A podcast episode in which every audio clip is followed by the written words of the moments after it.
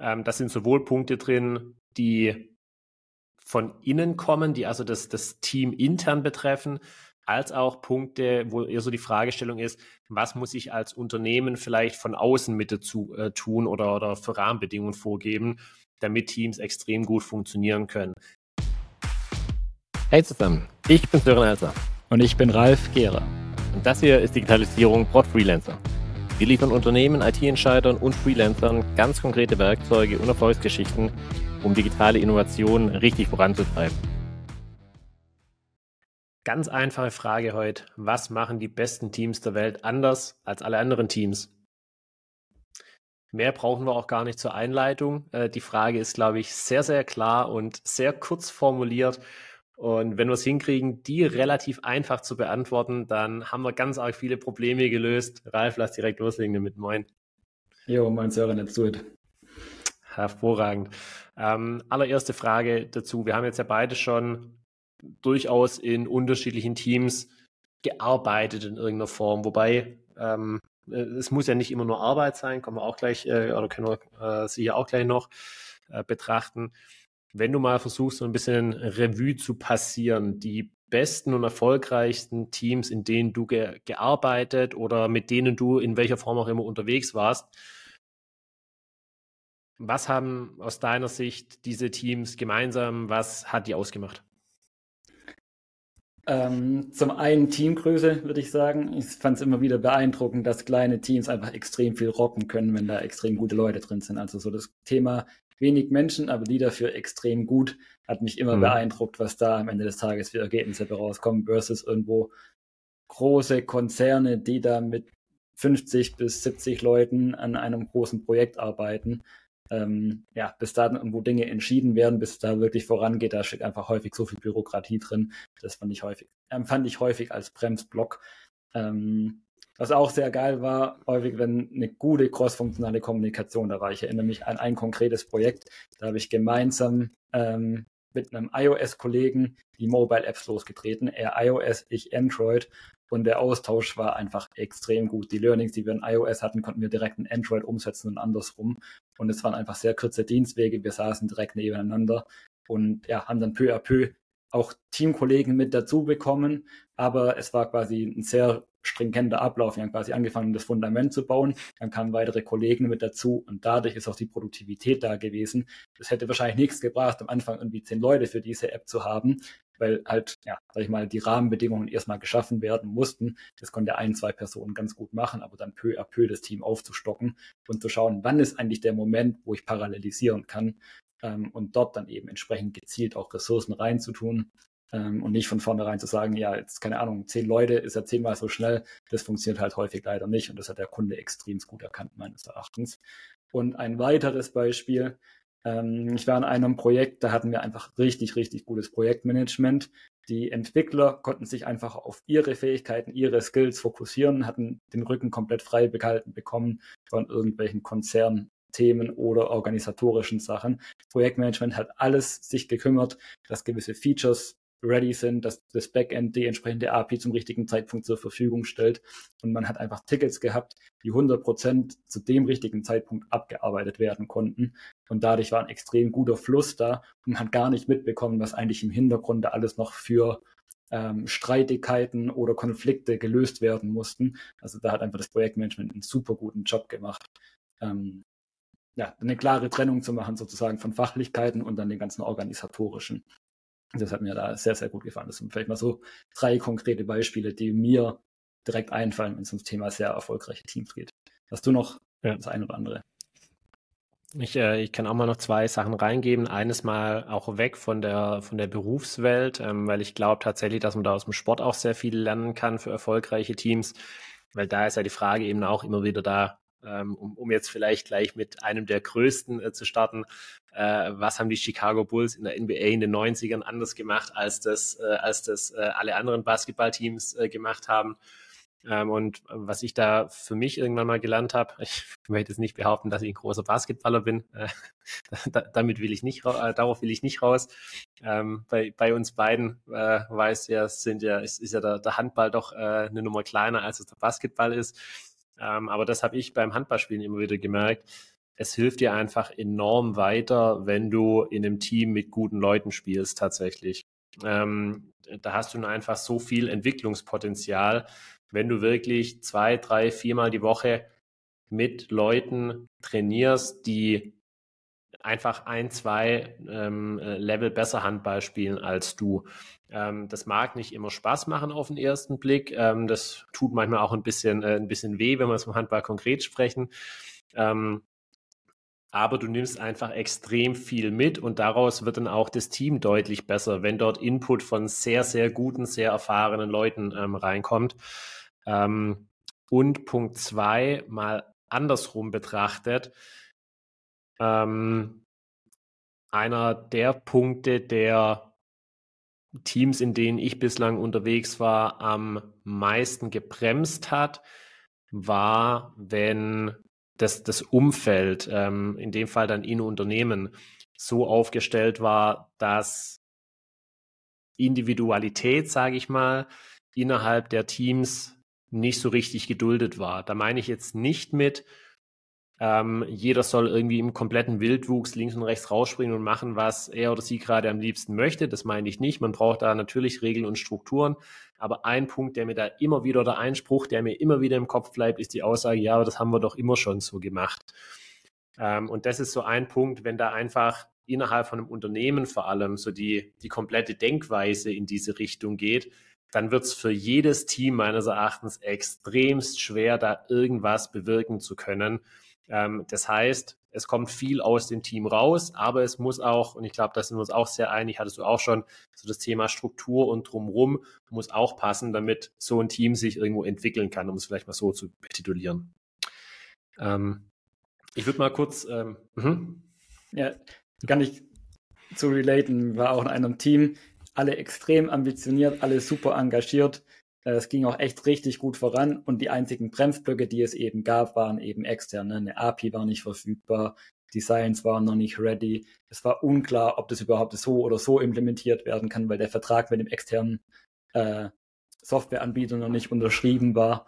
Und eigentlich hätte man auch intern eine andere Lösung implementieren können, die vielleicht genauso gut funktioniert oder sogar noch besser funktioniert hätte. Aber da waren dann irgendwelche rechtlichen Themen, die noch nicht geklärt waren. Und das hat so peu à peu dazu einfach dazu beigetragen, dass wir als Team irgendwo im Laufe der Zeit einfach ein bisschen demotivierter wurden, weil wir waren irgendwie heiß und wir wollten was vorantreiben, aber es ging halt einfach nicht so. Wir mussten uns quasi Aufgaben im wahrsten Sinne des Wortes aus den Fingern ziehen, um uns irgendwo beschäftigt zu halten und nicht in Leerlauf zu kommen. Und ich finde, es gibt echt nichts Schlimmeres, als morgens zur Arbeit zu fahren und dann einfach 8 Stunden rumzusitzen, ohne eine konkrete, produktive Aufgabe zu haben. Ich finde, Arbeit muss Spaß machen und am Ende des Tages macht es dann halt dann Bock, wenn man am Ende des Tages zurückblickt und sagt, geil, heute hat was Cooles erreicht, irgendwie Fortschritt gehabt, Produktivität ist da gewesen. Und wenn dem eben nicht so ist, ja, dann ist es einfach demotivierend auf Dauer. Ja, kann ich absolut nachvollziehen. Von daher lass da vielleicht mal ein bisschen strukturierter noch rangehen. Das haben wir schon einige Punkte aus unserer Erfahrung reingebracht. Lass doch mal versuchen, die ein bisschen zu strukturieren und in 5 Punkte einfach mal kurz und knapp, versuchen wir zumindest runterzubrechen, die aus unserer Sicht mit die wichtigsten sind, damit ein Team extrem gut funktionieren kann. Und ich würde einfach mal mit dem ersten Punkt starten und anfangen. Das sind sowohl Punkte drin, die von innen kommen, die also das Team intern betreffen, als auch Punkte, wo eher so die Fragestellung ist, was muss ich als Unternehmen vielleicht von außen mit dazu tun oder für Rahmenbedingungen vorgeben, damit Teams extrem gut funktionieren können. Der erste Punkt, den wir haben, ist einer, ja, der wirklich aus dem Team rauskommt, der extrem von der Auswahl der Leute dann auch abhängig ist, die im Team mit unterwegs sind, ist so das Thema gegenseitiges Vertrauen. Also da gibt es auch durchaus Sprüche, die besagen oder Zitate, die besagen, gegenseitiges Vertrauen in einem Team ist ja einfach die Basis jeglicher erfolgreicher Zusammenarbeit. Und es gibt inzwischen auch tatsächlich einfach Beispiele oder Studien, die belegen, dass psychologische Sicherheit am Arbeitsplatz einfach mitentscheidend und einer der größten Faktoren für effektive Teams ist und damit einfach Ergebnis rauskommt, um eine konkret zu benennen. Google hat da eine Studie dazu gemacht, die eben genau das besagt. Und es ist, finde ich, auch absolut nachvollziehbar, wenn ich in einem Team unterwegs bin, wo ich gefühlt immer Angst haben muss, dass mir jemand ein Messer ins Rücken stößt, gutes Deutsch, wo mir jemand ein Messer in den Rücken stoßen kann in Situationen. Das sorgt natürlich dafür, dass ich wenig Lust habe, mit den Leuten effektiv unterwegs zu sein, gut zusammenzuarbeiten. Um ein Beispiel aus dem Bekanntenkreis zu nennen kurz, hat mir jetzt vor kurzem jemand erzählt, sie haben in einer Firma eine Taskforce gründen müssen aufgrund einer unvorhergesehenen Situation. Die Taskforce-Leitung war dann soweit vergeben.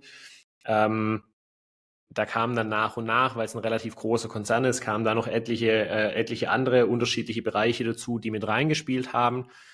Und Ende vom Lied war, dass in den abendlichen Abstimmungsrunden, um die es nachher gegangen ist, vor der Bereichsleitung, quasi dem Bereichsvorstand mehr oder weniger in dem Konzern, kam es dann mehrfach vor, dass Leute, die davor wirklich in Meetings mit dabei waren, man Themen einfach durchgesprochen hat, dann eben der Person, die Taskforce-Leitung nachher inne hatte, innerhalb dieser Runden dann auf einmal komplett andere Dinge reingegeben haben, komplett andere Dinge gesagt haben, von denen sie davor noch nie was gesagt haben, weil, dass du da wenig Bock drauf hast, mit den Leuten effizient und effektiv zusammenzuarbeiten, völlig nachvollziehbar aus meiner Sicht.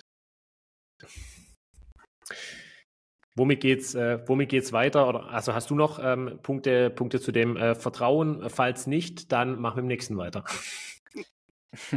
Nee, ich glaube, das ist ganz mit dem Beispiel ganz schön abgerundet. Das nächste Thema wäre auch so ein bisschen klare Ziele. Spielt vielleicht da auch mit rein. Wenn ich ein gutes Vertrauen miteinander habe, dann brauche ich irgendwie auch ein Ziel, auf das ich mich einschwöre und darauf hinarbeite, und dadurch entsteht dann eben Motivation. Wir hatten jetzt ja erst die Folge zum Thema Goal-Setting, deshalb will ich jetzt gar nicht groß drauf rumreiten, aber selbst Apple macht es so, also jedes Produkt hat einfach ein klares Ziel, eine klare Vision, und manchmal ist ja auch so, man hat eine konkrete Deadline, so, und dann, je näher die Deadline approached, umso motivierter ist man so, jetzt muss ich das noch schaffen, dann gibt es auch so ein Zufriedenheitsgefühl am Ende des Tages. Das hat klare Ziele. Das nennt sich nicht Deadlines, Motivation. Das nennt sich Druck, Ralf. Finde ich gut. Gefällt mir. Aber Spaß beiseite, ich weiß, was du meinst. Aber man hat einfach dieses klare Ziel vor Augen, auf das man eben hinarbeitet und das zu erreichen gilt. Und das kann auch einfach nochmal zusammenschwören und einfach Kräfte freisetzen, die vielleicht vorher in der Form nicht da waren.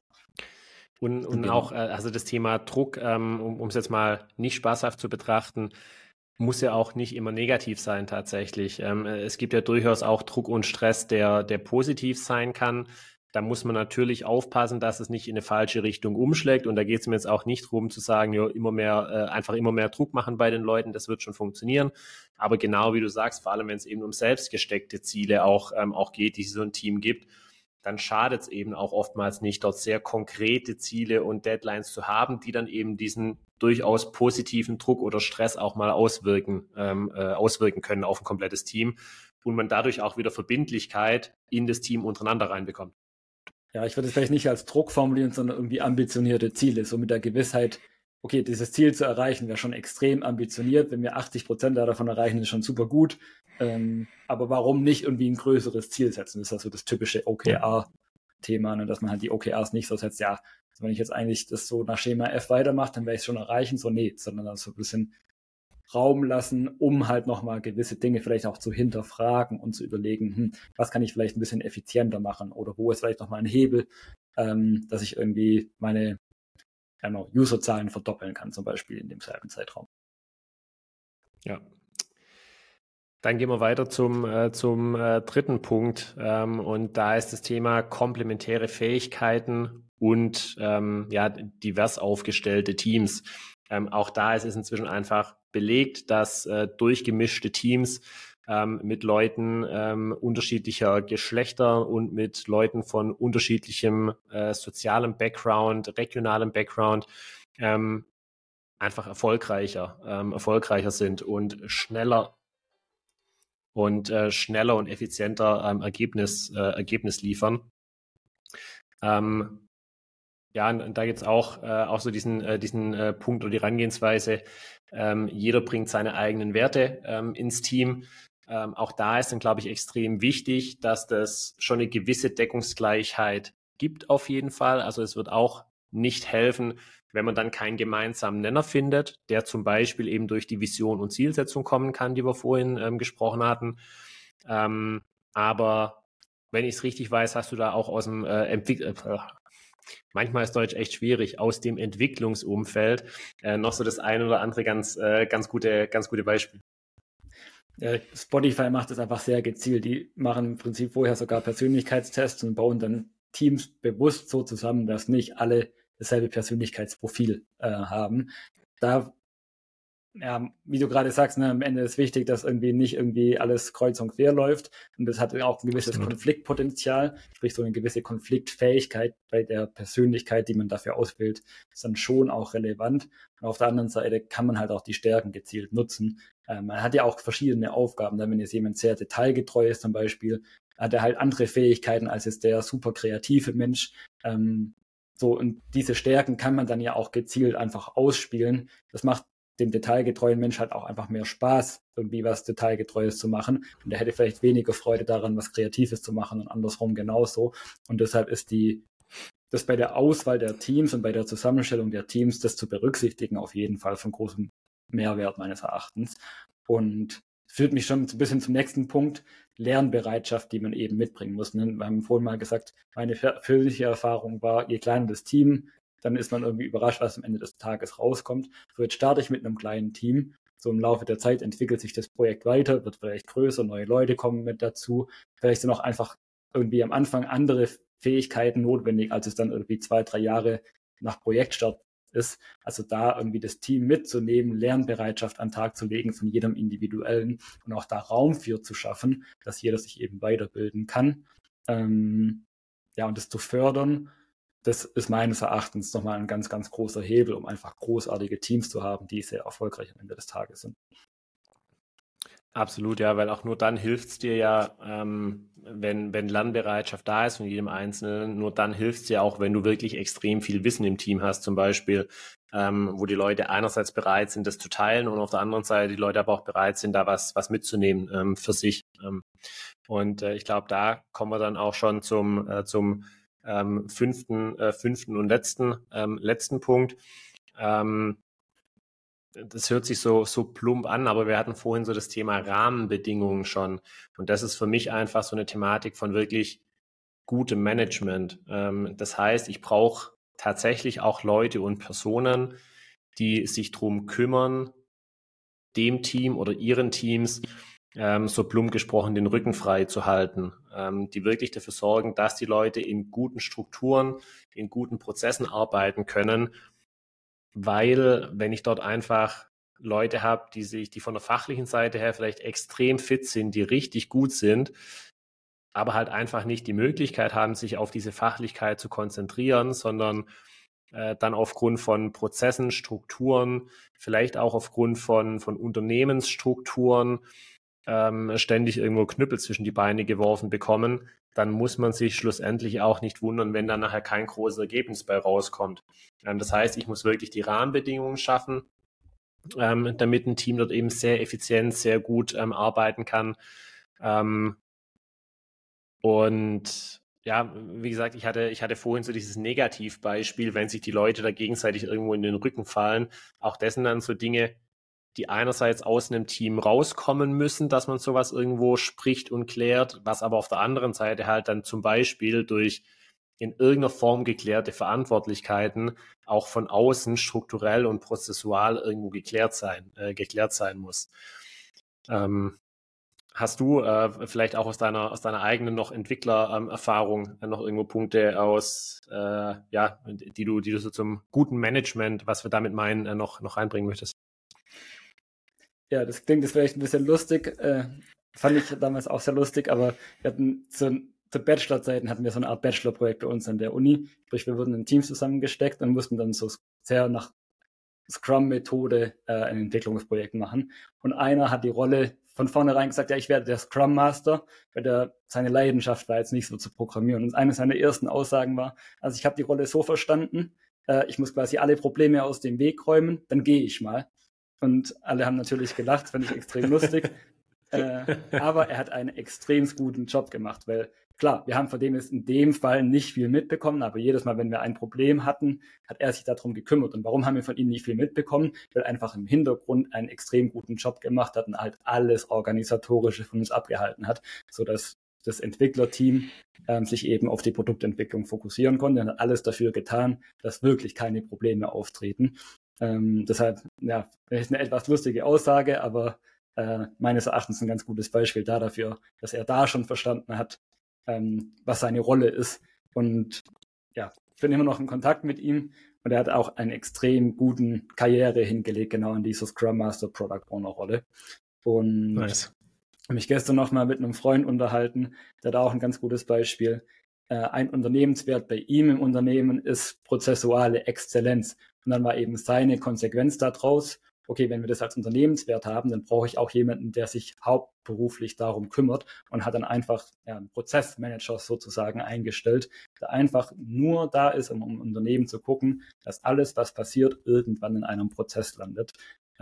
Auch da extrem konsequente Umsetzung von gutem Management meines Erachtens, um halt zu gucken, dass die Dinge so rund wie möglich laufen und einfach da stetig optimiert werden.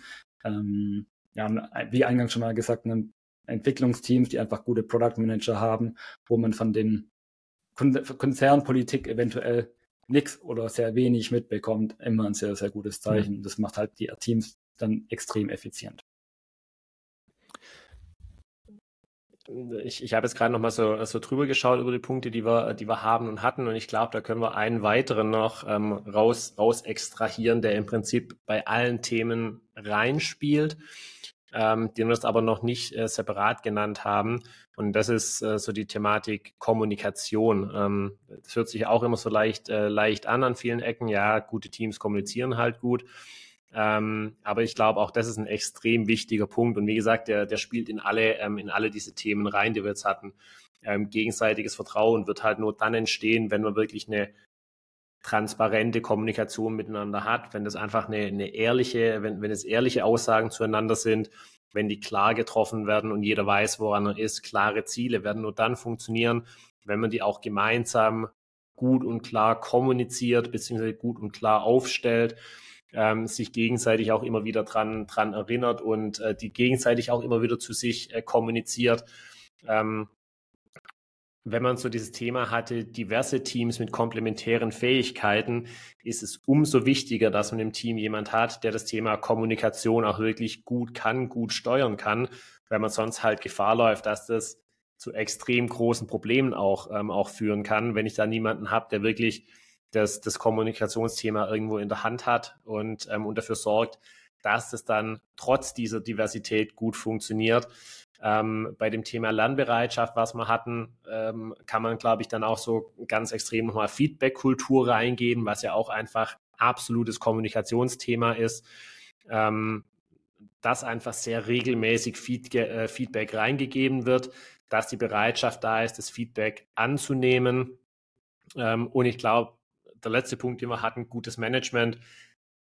Da ist eine der Hauptaufgaben, ist da eine gute und sinnvolle Kommunikation innerhalb des Teams zu gewährleisten, auf der anderen Seite auch nach außen sinnvoll zu kommunizieren, was macht das Team, wofür steht das Team, was für Ergebnisse erzielen die, und dadurch dann auch wieder Druck und Entlastung oder Druck wegzunehmen, Entlastung für das Team zu schaffen. Also ich glaube, so dieser Punkt Kommunikation können wir auch noch als einen 6. übergeordneten Punkt mit reinnehmen. Ja, für mich ist Kommunikation einfach der Core-Skill überhaupt, egal wo, im Umgang mit Menschen, egal ob beruflich, privat, man ist nie für sich alleine, und eine gute Kommunikation öffnet einfach Türe und Tore. Ja, absolut. Nicht kommunizieren geht halt nicht. Auch so ein schöner Spruch, den es irgendwo gibt. Gut. Ich fasse einmal, oder ich habe ja gerade schon nochmal kurz den Überflug gemacht. Ich glaube, wir haben in relativ kurzer Zeit doch schon mal ganz gut darlegen können, was zumindest für uns extrem gute Teams ausmacht und was die Unterschiede sind. Vielleicht gibst du nochmal ganz kurz und knapp die Zusammenfassung. Dann können wir das Ganze auch abhaken und losschicken. Ja, also klein, aber fein und exzellent mit einer großen, klaren Vision und daraus eben einer konkreten Zielsetzung, meines Erachtens Nummer 1, und dann da einfach ganz wichtig, ein gegenseitiges Vertrauen, komplementäre Fähigkeiten des Teams so aufzubauen, dass genau auf die Problemlösung passt, möglichst crossfunktional und ja, eine gewisse Lernbereitschaft mit an den Tag zu legen, um auch auf kommende Aufgaben dafür gewappnet zu sein und sich darauf einzulassen, gepaart mit einem guten Management. Ich glaube, das ist am Ende des Tages, was sehr erfolgreiche Teams einfach ausmacht, und ja, damit will ich es belassen. Absolut. Daher die Frage auch an euch. Welche Erfahrungen habt ihr denn gemacht mit extrem guten Teams? Was waren die Teams, in denen ihr am erfolgreichsten arbeiten konntet? Und woran hat es aus eurer Sicht gelegen? Lasst uns da gerne Feedback dazu zukommen. Gebt uns mal eure Meinung rein. Was sind aus eurer Sicht die Punkte, die Teams extrem erfolgreich machen? Vielleicht auf der anderen Seite auch, was sind die größten Blocker für erfolgreiche Teams? Wir freuen uns da über jeden Input, den wir bekommen. Schreibt uns entweder auf LinkedIn an oder lasst uns hier Kommentare da. Nicht zu vergessen, den Kanal zu abonnieren, entweder auf YouTube oder auf Spotify. Und dann hören wir uns in der Woche wieder. Bis dahin, euch eine gute Zeit. Ciao, ciao.